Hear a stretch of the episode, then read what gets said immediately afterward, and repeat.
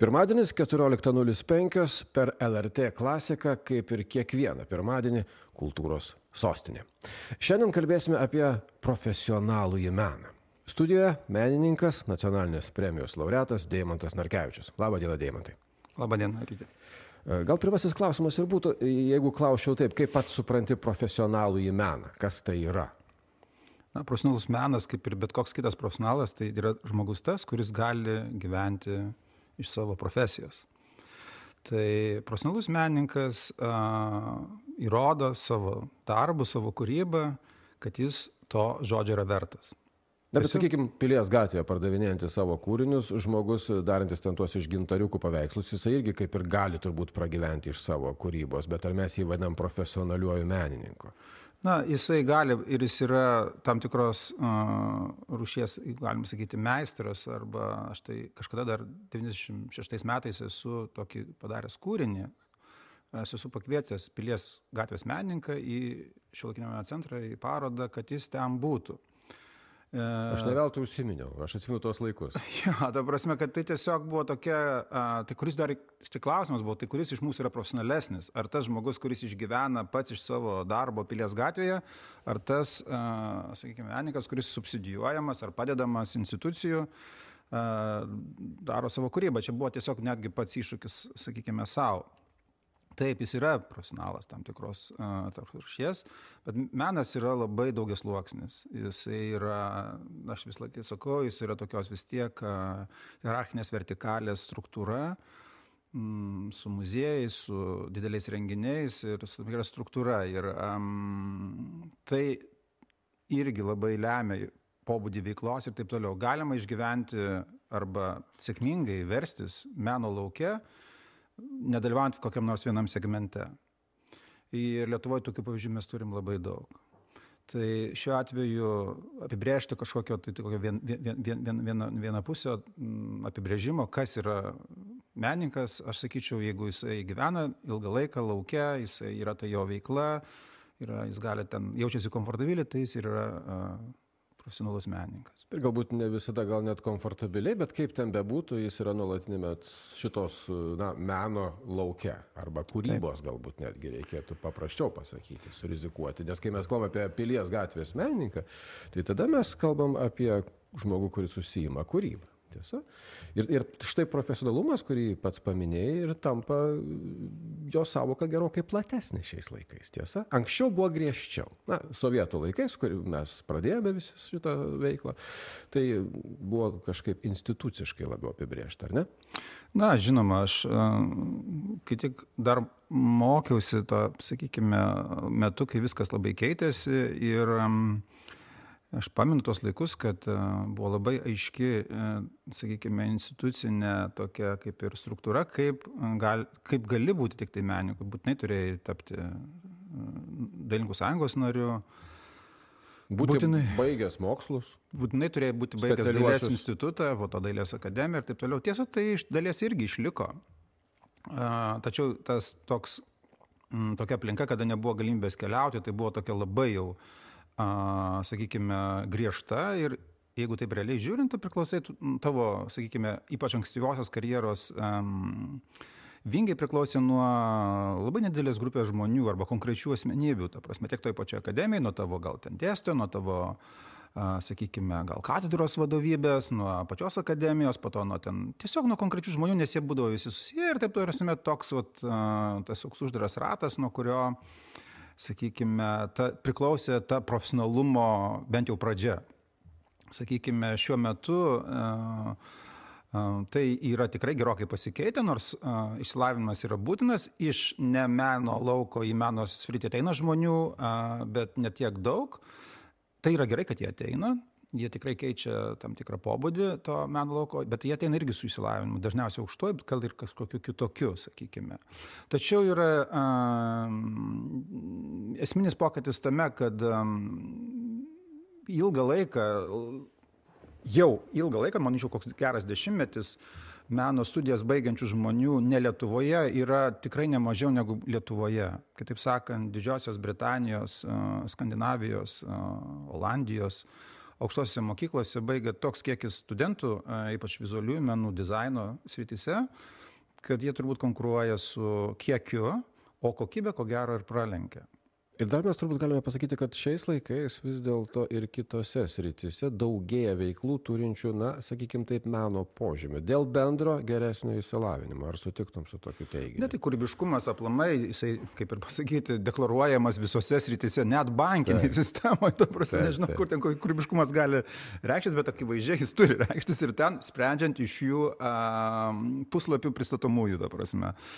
Žinoma, kūrybiškumas, jisai gal net jau tiesiog tas mm, kūryb, kūrybiškumas kaip industrija, jau sakykime, pats grinasis meno laukas tampa nuo jo, ir, ir, e, kaip čia, bando nuo jo atsiriboti, nes, ta prasme, Taip. industrializuotas kūrybiškumas jau irgi kelia įtarimą. Mes kalbame apie kūrybinės industrijas. Tai sudėtingas terminas, beje, nelabai aišku, kas tai yra, tiesą sakant. Uh, man irgi niekada nebuvo iš tikrųjų aišku, bet iš tikrųjų yra teoretikų, kurie tai uh, kažkaip susiję paprasčiausiai su gentrifikacijos procesais. Kitaip sakant, tai yra tam tikras gentrifikacijos segmentas argumentas, kuris ją legitimuoja, ta prasme. Nes uh, Na, paprastai kalbant, jeigu ten, kur laikosi menininkai ir jie save vadina menininkais, pakyla nekilnojamojo turto vertė, tai yra tikras įrodymas, kad čia menininkai gyvena. Jo, ir taip jau buvo istoriškai, kad, ta prasme, jeigu menininkai kažkokį rajoną ateina, ar tai būtų New York'e, ar tai būtų Londone, ar kainuos, jisai kaip tik iš, iš, jisai kelia to, to rajono vertę, net jeigu ten dar nėra didelių investicijų padaryta. Dėl ko? Menininkas visų pirma yra labai tinkamas tos, sakykime, vystimosi aplinkos elementas.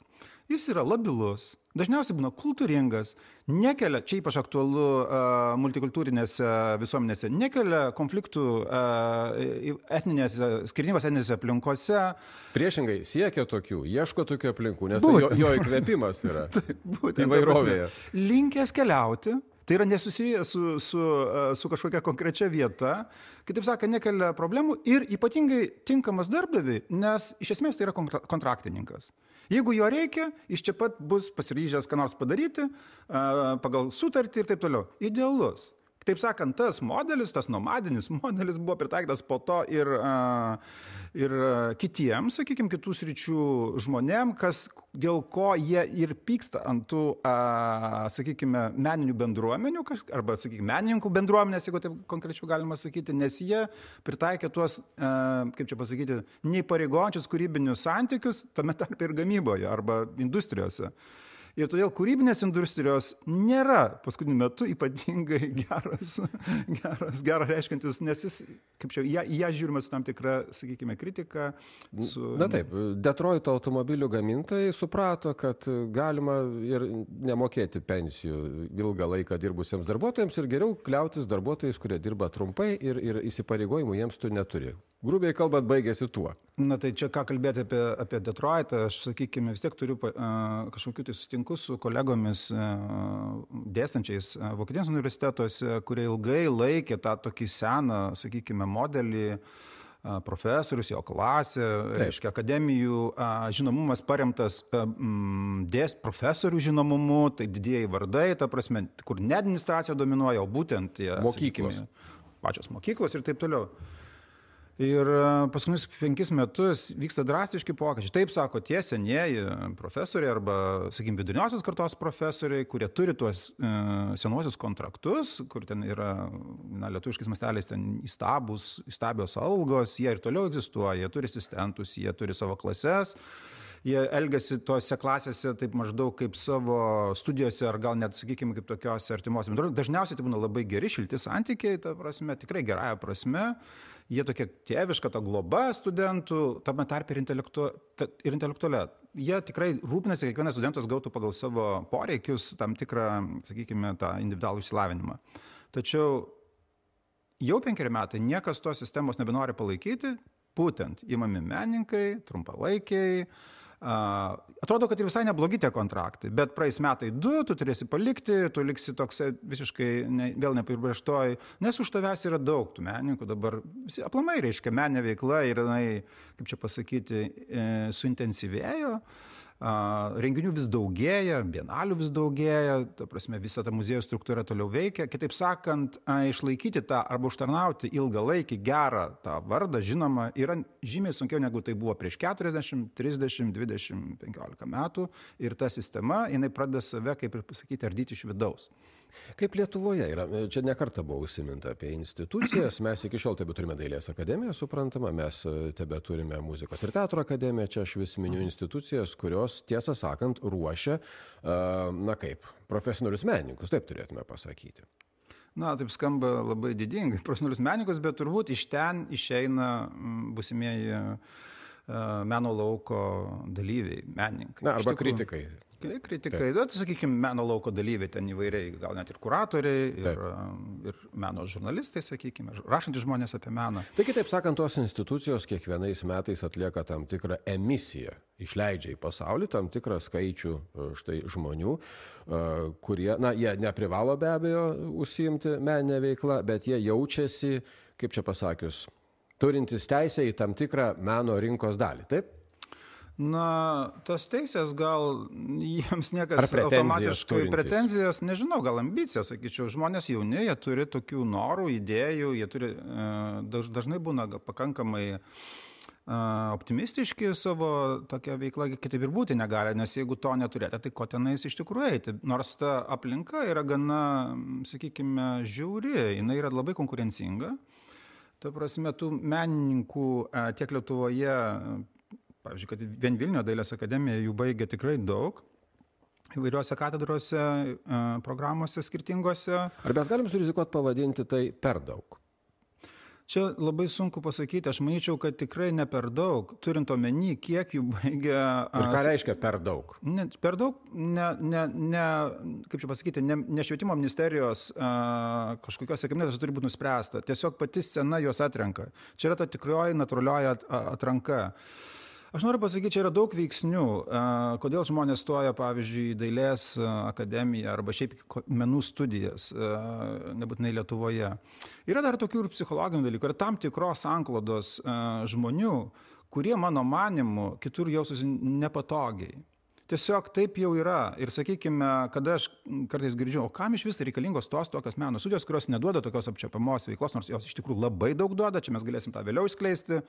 Bet Taip, tai labai noriu... įdomus klausimas, nes yra daug žmonių sakančių, kurie, kad reikia tai uždaryti ir kad tai iš esmės nėra joks aukštasis mokslas ir kad negali pretenduoti į aukštąjį. Ne, tai, tai yra meno studijos. Meno, ir kad jūs net, yra netgi neišmokoma, tai, tai yra dalykai, kurie yra atseit neišmokoma. Na, ten yra dabar, sakykime, galima sakyti, iš uh, amato, uh, to, konkretaus kažkokio apdorojimo ten medžiagos ar dar kažko įvaldymo, jas tampa mąstymo, tokio ugdymo, uh, sakykime, studijomis, bet neignoruojant ir to paties amato. Jis irgi eina paraleliai, bet primatas yra uh, mąstymas. Ir tik aš norėčiau dar pabaigti tą mintį, kad yra tikrai žmonių grupė, taip jau yra, turbūt visuose visuomenėse, kurios, kurie yra tiesiog prigim, ar iš prigimimo, ar, ar iš kaž, ateina iš kokios aplinkos, jie tiesiog bu, linkia būti meninėje aplinkoje, bent jau studijų metu. Ir jeigu jie tikrai sunkiai rastų savo kitą, kitą vietą ir jeigu mes tą, sakykime, segmentą kažkaip tai a, sakykime, uždarytumėm, sunaikintumėm, tie žmonės būtų be vietos. Jie taptų outsideriais. Jie jie tiesiog būtų visuomenė keltų, mano manimu, tikrai, jie nerastų vietos savo, jie būtų tokie našta, galima sakyti, žymiai didesnė negu kad tai būtų dabar meno studijų metu. Meno studijų metu, ko gero, jie jaučiasi geriausiai tie žmonės, nes jie patenka į tą aplinką, kurios siekia, bet pabaigę tas meno studijas, jie dažnai atsiduria pliname lauke. Ir ar tai nėra, na, kaip čia pasakius, ar tai nėra apgauti lūkesčiai tam tikrą prasme? Na, čia vėlgi mes turbūt žiūrime iš savo tokios amžiaus perspektyvos. Na, reikia žinoti, kad per tuos 25 metus um, mūsų ta, uh, Lietuvos, sakykime, socialinė sąnglauda gerokai pasikeitė.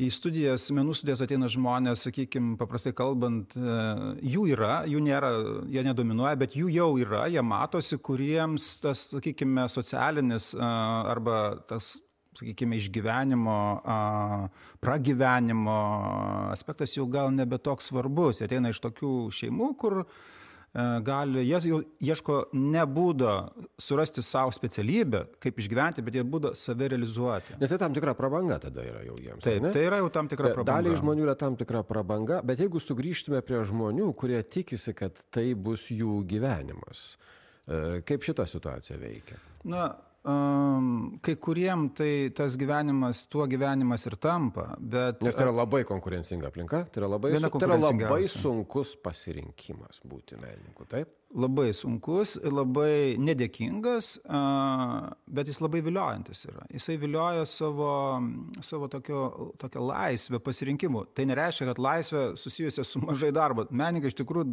bent jau... Um, savo tokioj ankstyvoj kūrybinėj, kada jie, sakykime, išeina į tarptautinius vandenis, sakykime, jeigu jie, jie dirba labai daug, jie dirba non-stop, iš tikrųjų galva niekada nesustoja, jiem nėra taip kaip jauniem bankininkam. Bankininkai jie uždarė duris, jie važiuoja ilsėtis ar kažką tai ir pamiršo tos rūpečius. Na, irgi gal visai negali pamiršti, bet žymiai daugiau. Meninkai niekada nesustoja.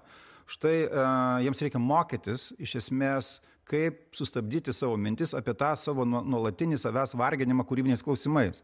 Čia būtų vienas iš svarbesnių dalykų, kuriuos menininkai turėtų mokytis ir kuriems ruoštis turėtų būsimieji menininkai, ar ne? Tu turėtum ruoštis, reiškia, na, čia kaip mes juokaujame su kolegomis iš LMT, sako, na, uh, aktorius moka įeiti į vaidmenį, kada jie pakviesti vaidinti, bet nemoka kaip iš to vaidmens išeiti. Prasme, tai čia gal tokia būtų perfrazavus ir, ir, ir menininkams. Jiems kartais reikia išmokti ir būti ne menininkais, bent jau tam savo tiesiog gebėjimus pailsinti, palsėti. Nes iš visuomenės pusės yra patiriamas tam tikras spaudimas, yra daug sakančių, kad ai čia veltėdžiai, čia visada mhm. gyvena tik iš valstybės pinigų. Tai yra visiškai netiesa. Iš valstybės pinigų m, mm, didelė dalimi pirmiausia gyvena meno institucijos. Tai yra muziejai, e, meno centrai ir taip toliau. Meninkai, a, kurie rodo savo darbus tose institucijose, anaip to nereiškia. Tai nėra kažkokia gamykla, kuri darbina darbuotojus, kurie pagamina tam tikrą produkciją.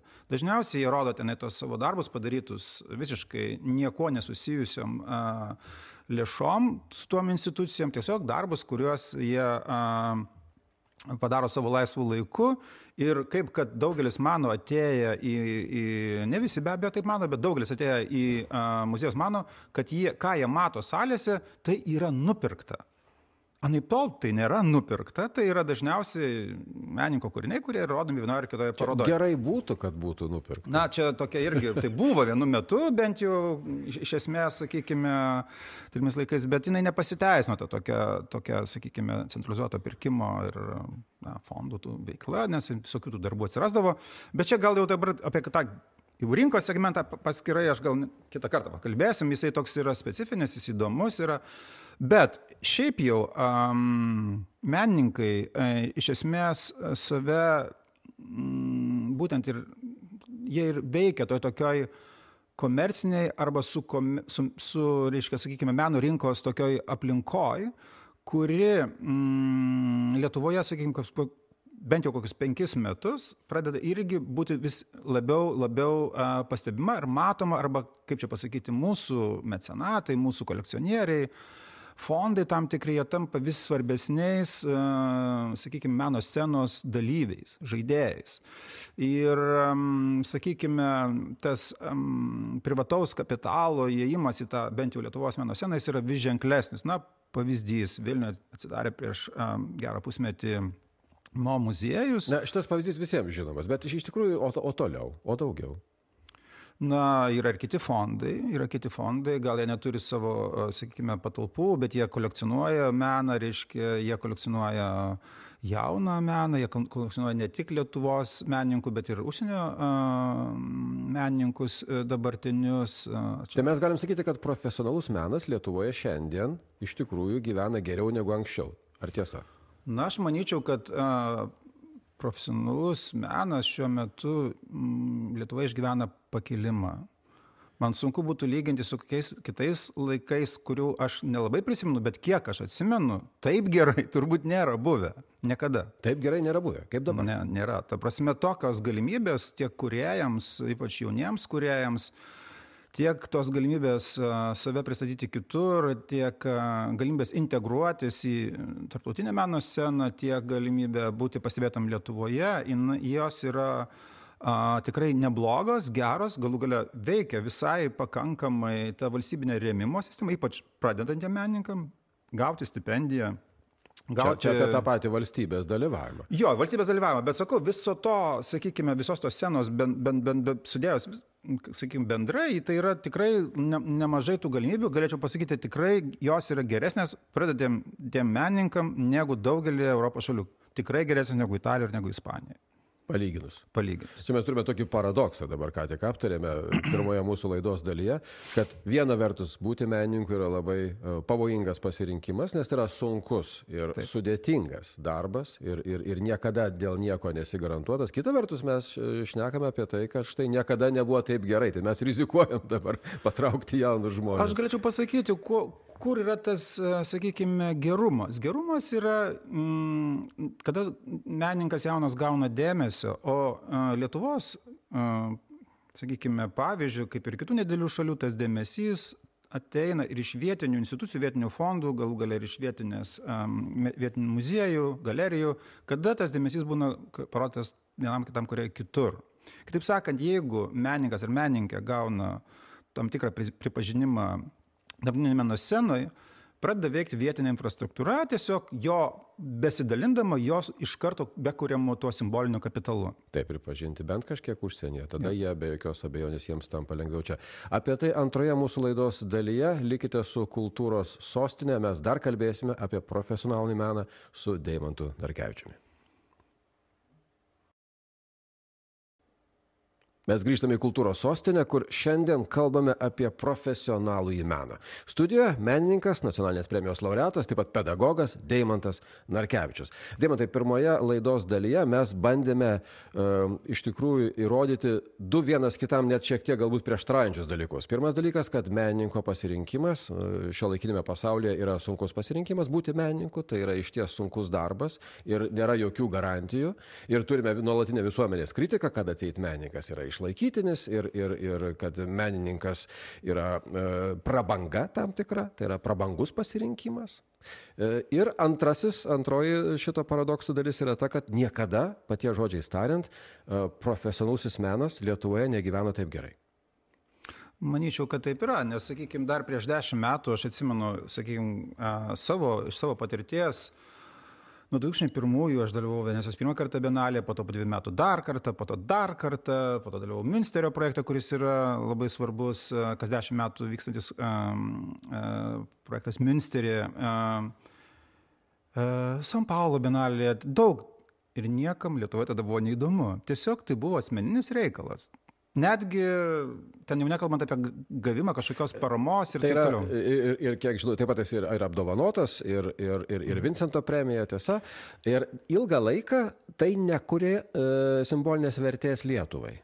O dabar Lietuva suprato, kad žmonės, kurie yra įvertinti kitur, turi simbolinę vertę pas mus. Radikalus pokytis. Radikalus pokytis. Tiesiog aš maniau, kad tai, tai nevyks dar artimiausių metų, bet, sakykime, būtent per paskutinius 8-7 metus yra esminis pasikeitimas. Ar tai rodo, kad mes tampam dalimi pasaulinės meno arenos, kas yra ir pozityvus reiškinys, ir, ir, ir, ir sudėtingas tuo pačiu metu?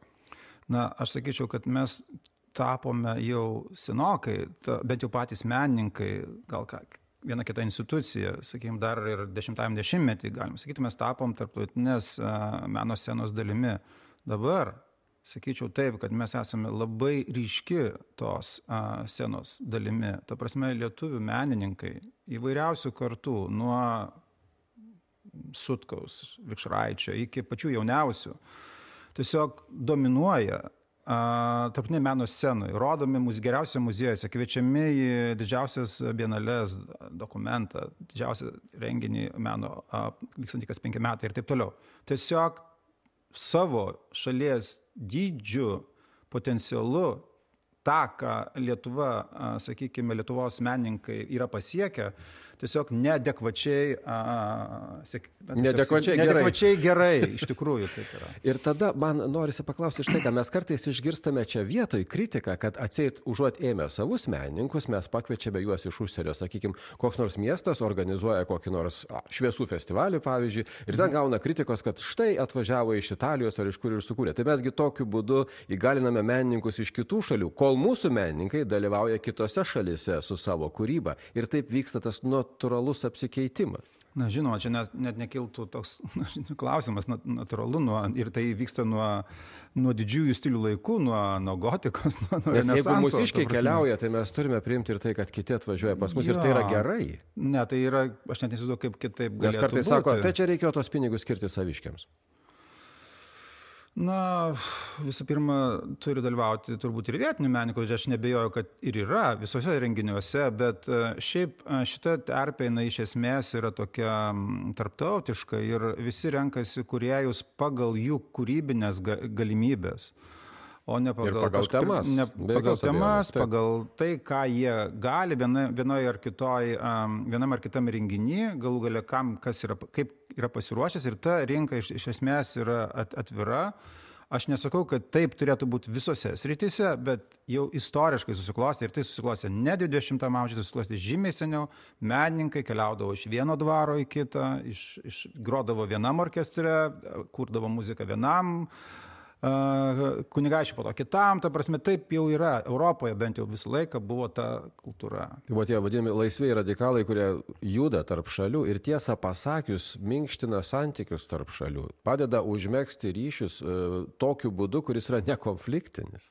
Juk tai na, iš esmės kultūros diplomatija visada. Na, sakykime, čia tai tikrai negalėčiau nieko pasakyti, čia vėlgi kitas, kitas toksai yra momentas, kad iš tikrųjų um, menininkai tai atlieka ir jie yra, sakykime, ir mano pavyzdžių, aš esu dalyvavęs parodose šalyse, kuriuose gal tikrai nėra, na, taip jau, bent jau ilgą laiką nebuvo, sakykime, tokių tiesioginių nei kultūrinių, nei politinių ryšių, reiškia, arabų šalyse, tolimuose rytuose, Azijoje, ten Hongkongė ar dar kažkur, ta prasme, Pietų Amerikoje, kur tikrai nėra tų tiesioginių. Ir pats tokiu būdu esi Lietuvos ambasadorius, nori, nenori. Tai ne tik aš, ta prasme, visi, visa ta mūsų ta meno laukas, reiškia, galų galia toje pačioje Rusijoje, ta prasme, dalyvauji parodose tenais ir gauni tą dėmesį ir a, iš tikrųjų a, tas dėmesys yra ne kažkokia ten, sakykime, pakiša politinė, dar kas nors, bet iš tikrųjų tai yra jeigu galima sakyti, atsakomoji, aš taip galėčiau savo leisti pasakyti, atsakomoji minkštoji gale.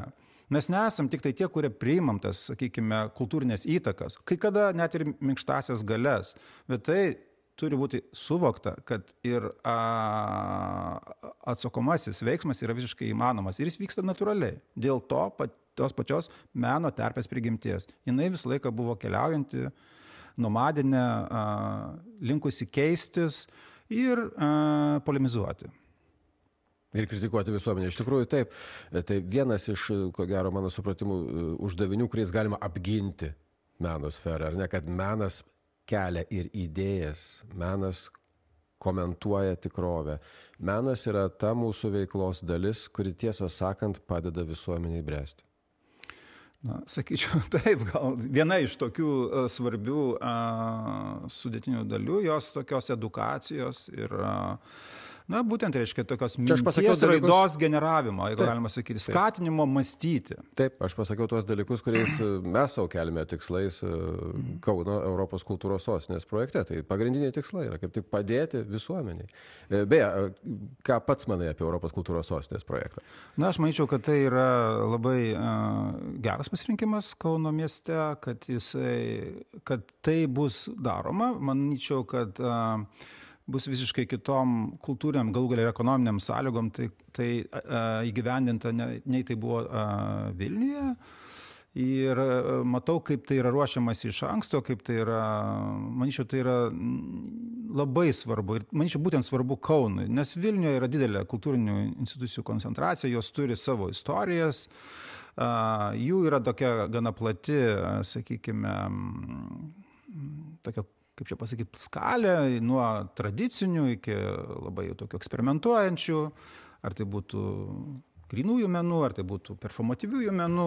Ir aš manyčiau, būtent Kaune toks renginys galėtų, turėtų tapti tokiu katalizatorium ir um, na, tiesiog, tiesiog pačiu to klausimo kelimu, kaip, sakykime, na, istoriškai industrinėme mieste, a, sakykime, kultūros, kultūros, intensyvus kultūrinis sezonas gali keisti miestą, įtakoti miestą, galų gale keisti gal net jo kultūrinę infrastruktūrą.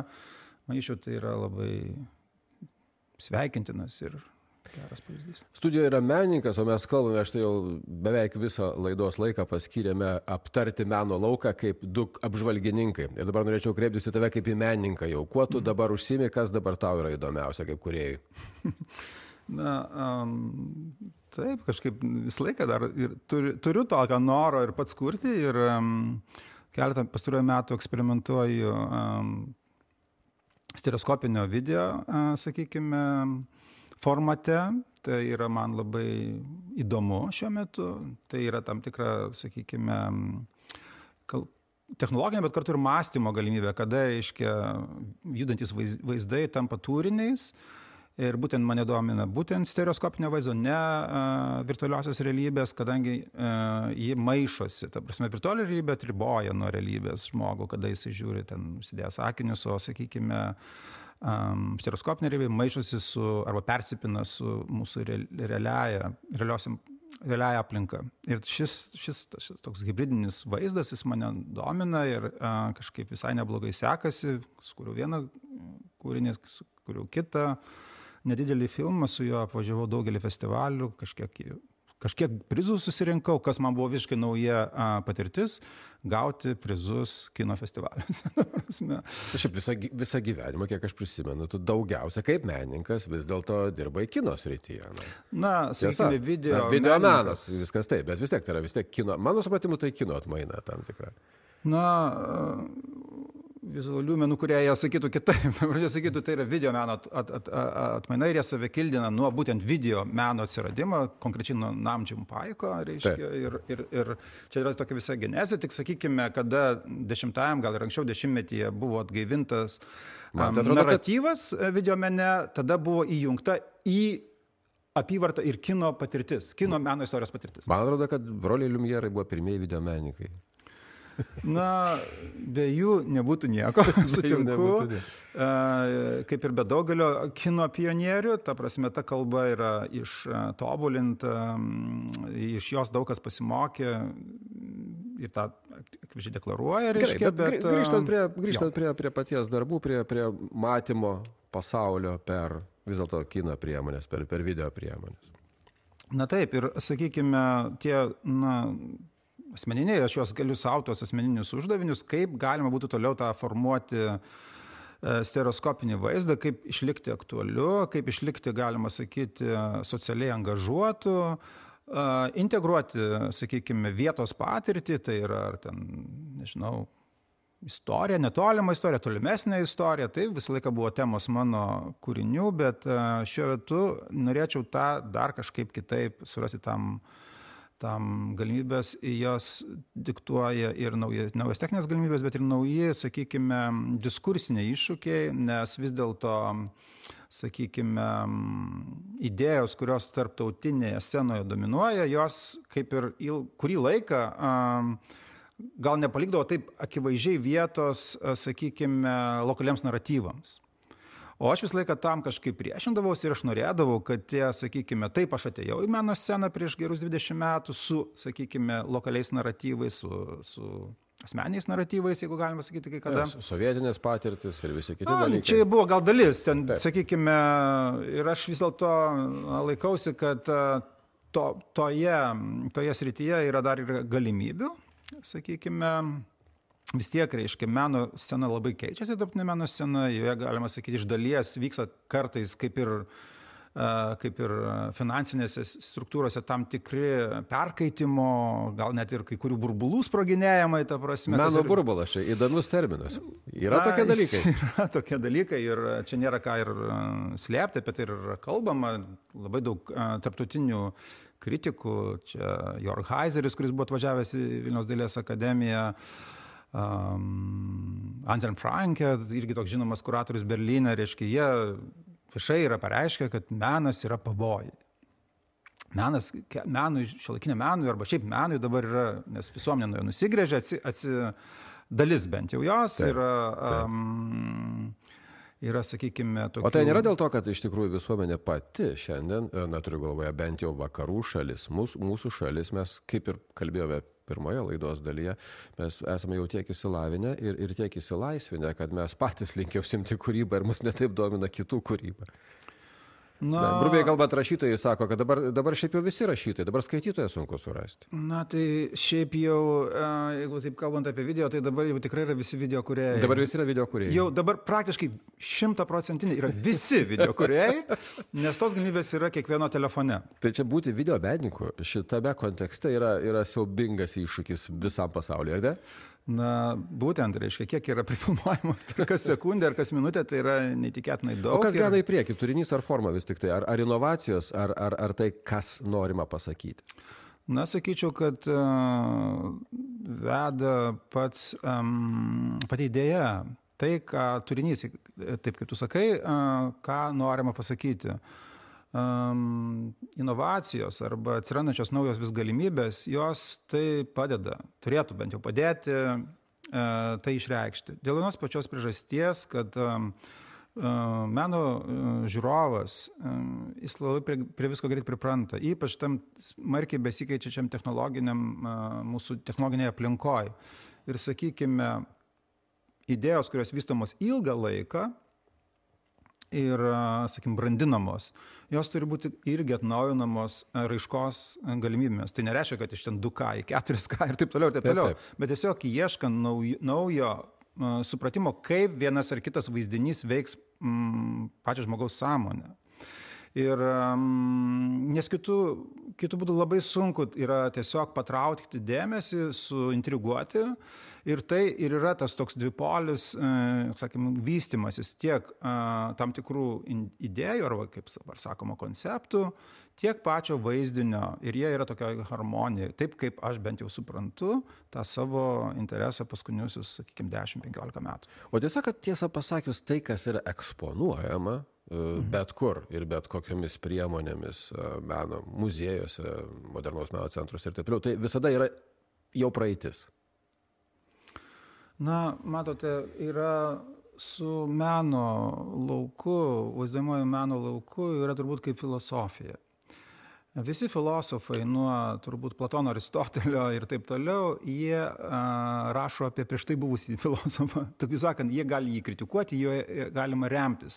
Ir taip ta, sakykime, vakarietiškos filosofijos tradicija ir vystėsi, kad vieni rašo apie kitus ir, sakykime, kritikuoja ir taip randa naujas, sakykime, naujus požiūrio taškus, nauja, naujas koncepcijas ir taip toliau. Tai su menu yra lygiai taip pat.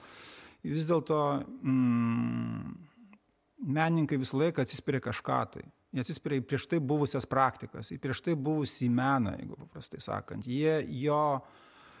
Ir tai yra tokia ne tik, e, sakykime, linijinė raida, bet kartu ir ciklinė. Kitaip sakant, karts nuo karto vėl grįžtama prie tam tikrų idėjų, kurios buvo šiek tiek pamirštos, kurios vėl tampa aktualios. Um, ir tokiu būdu, todėl tie meno kūriniai, sukurti prieš 20, 40, 80, 100 metų, kaba muziejuose nes tokiu būdu jie yra matomi ir mes, sakykime, atgaivinam tą meno cikliškumą, aplankydami tuos kūrinius, e, ne tik kaip žiūrovai, bet kaip ir kuriejai. Kitaip sakant, mus inspiruoja ne tik dabartis aplinka, bet kartu inspiruoja ir patirtis. Tas sukauptas idėjinis, sakykime, lobynas, jeigu galima sakyti, jis yra būtinas. Tam ir yra kuriami muziejai. A, koks, kad... koks turi būti čia laikinis muziejus, kaip pačiam atrodo? Koks, koks perspektyviausias muziejaus formatas?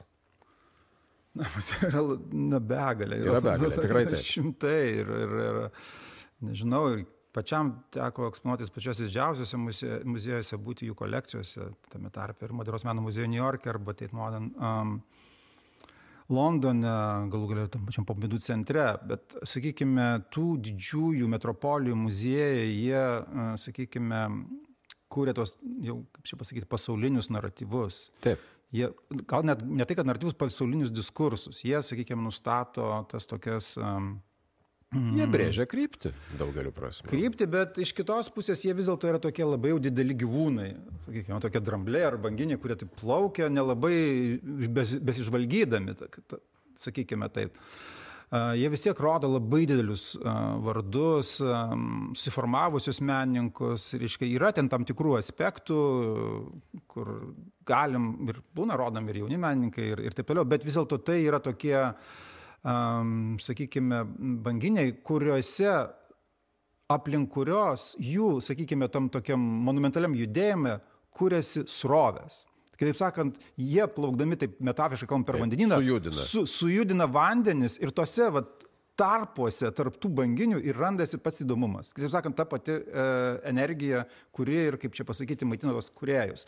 Bet be jų irgi negali būti visų pirma, kad tai yra kaupyklos to, kas yra uh, padaryta geriausia. O kuriejai, kada pasižiūri a, prieš 150 metų kurtus kūrinius, matai, kad ten yra ta pati nerviniai tampa, kokią patiria šiuolaikiniai kuriejai, kartais dar didesnė, kaip sakant, tu matai save. Ta pati patyrė Karavažo, ta pati patyrė Michelangelas ir Dantė ir bet kas kitas, mano supratimu. Šitai nesikeičia. Kaip tu atrodo, ką visuomenė turėtų pirmiausia žinoti? Ką turėtų žinoti mūsų, na, kaip čia pasakius, politika, mūsų viešasis sektorius apie menininkus? Ką na, vertėtų žinoti ir apie menininkų uh, vietą mūsų valstybėje, apskritai valstybėje bet kokioje? Na, tai yra, sakykime, visų pirma, tai yra iš esmės jau dabar, jeigu menininkai iš, po studijų sugeba kelis metus būti menininkais, tai reiškia, kad jie yra gebantys save išlaikyti. Jie, kitaip sakant, yra... Mm, Ir kad visuomenė yra sukūrusi vis dėlto tam tikrus įrankius, kurie padeda tai padaryti, tiesa? Taip. Bet tuo pačiu jie yra kaip čia pasakyti, visuomenės idėjinės generatoriais. Ta prasme, jie generuoja tam tikras idėjas ir mintis, jeigu galima sakyti, kurios vienaip ar kitaip tą visuomenę veikia. Aš tą matau tiesiog netgi literatūriškai, sakykime, nenoriu dabar konkrečių pavyzdžių, nes tai gali, galima būti įsvelti debatus, bet tam tikri kūriniai, kurie buvo sukurti prieš kažkiek metų, tampa pavyzdžiui reklaminių, sakykime, strategijų dalimi. Taigi verslas tai pasiima. Kaip modelius, kaip tai tam čia... tikrus paruoštus dalykus. Taip, bet čia yra tokia, sakykime, tiesioginė. Ekonominė nauda tada atsiranda.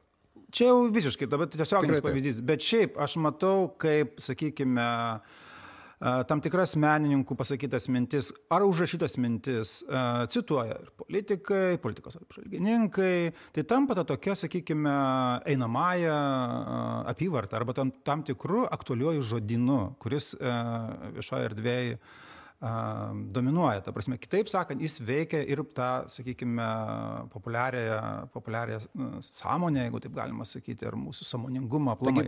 Tiesiai tai pasakius, visiškai na, supaprastinus viską, tokiu būdu per uh, menų užsiimančių gilinant į tą gerumą, bet tiesiog turtingiau, na, įdomiau, ko gero. Tiesa? Na, jinai yra tikrai žymiai uh, įvairesnė, Ir čia pirmiausia, aš turiu omeny ne tą įvairumą, kaip stereotipiškai, kad tai e, marginalijos yra įtraukiamos, sakykime, per kažkokius kūrybinius procesus. Ne, tiesiog pati visuomenė plečia savo supratimą apie pačią savo sandarą, Taip, apie, apie savo kryptį veiklos. Didėja meniu, pasirinkimų meniu visiems. Koks tu gali būti, kaip tu gali būti, kokiu būdu dar gali būti laimingas. Tiesa?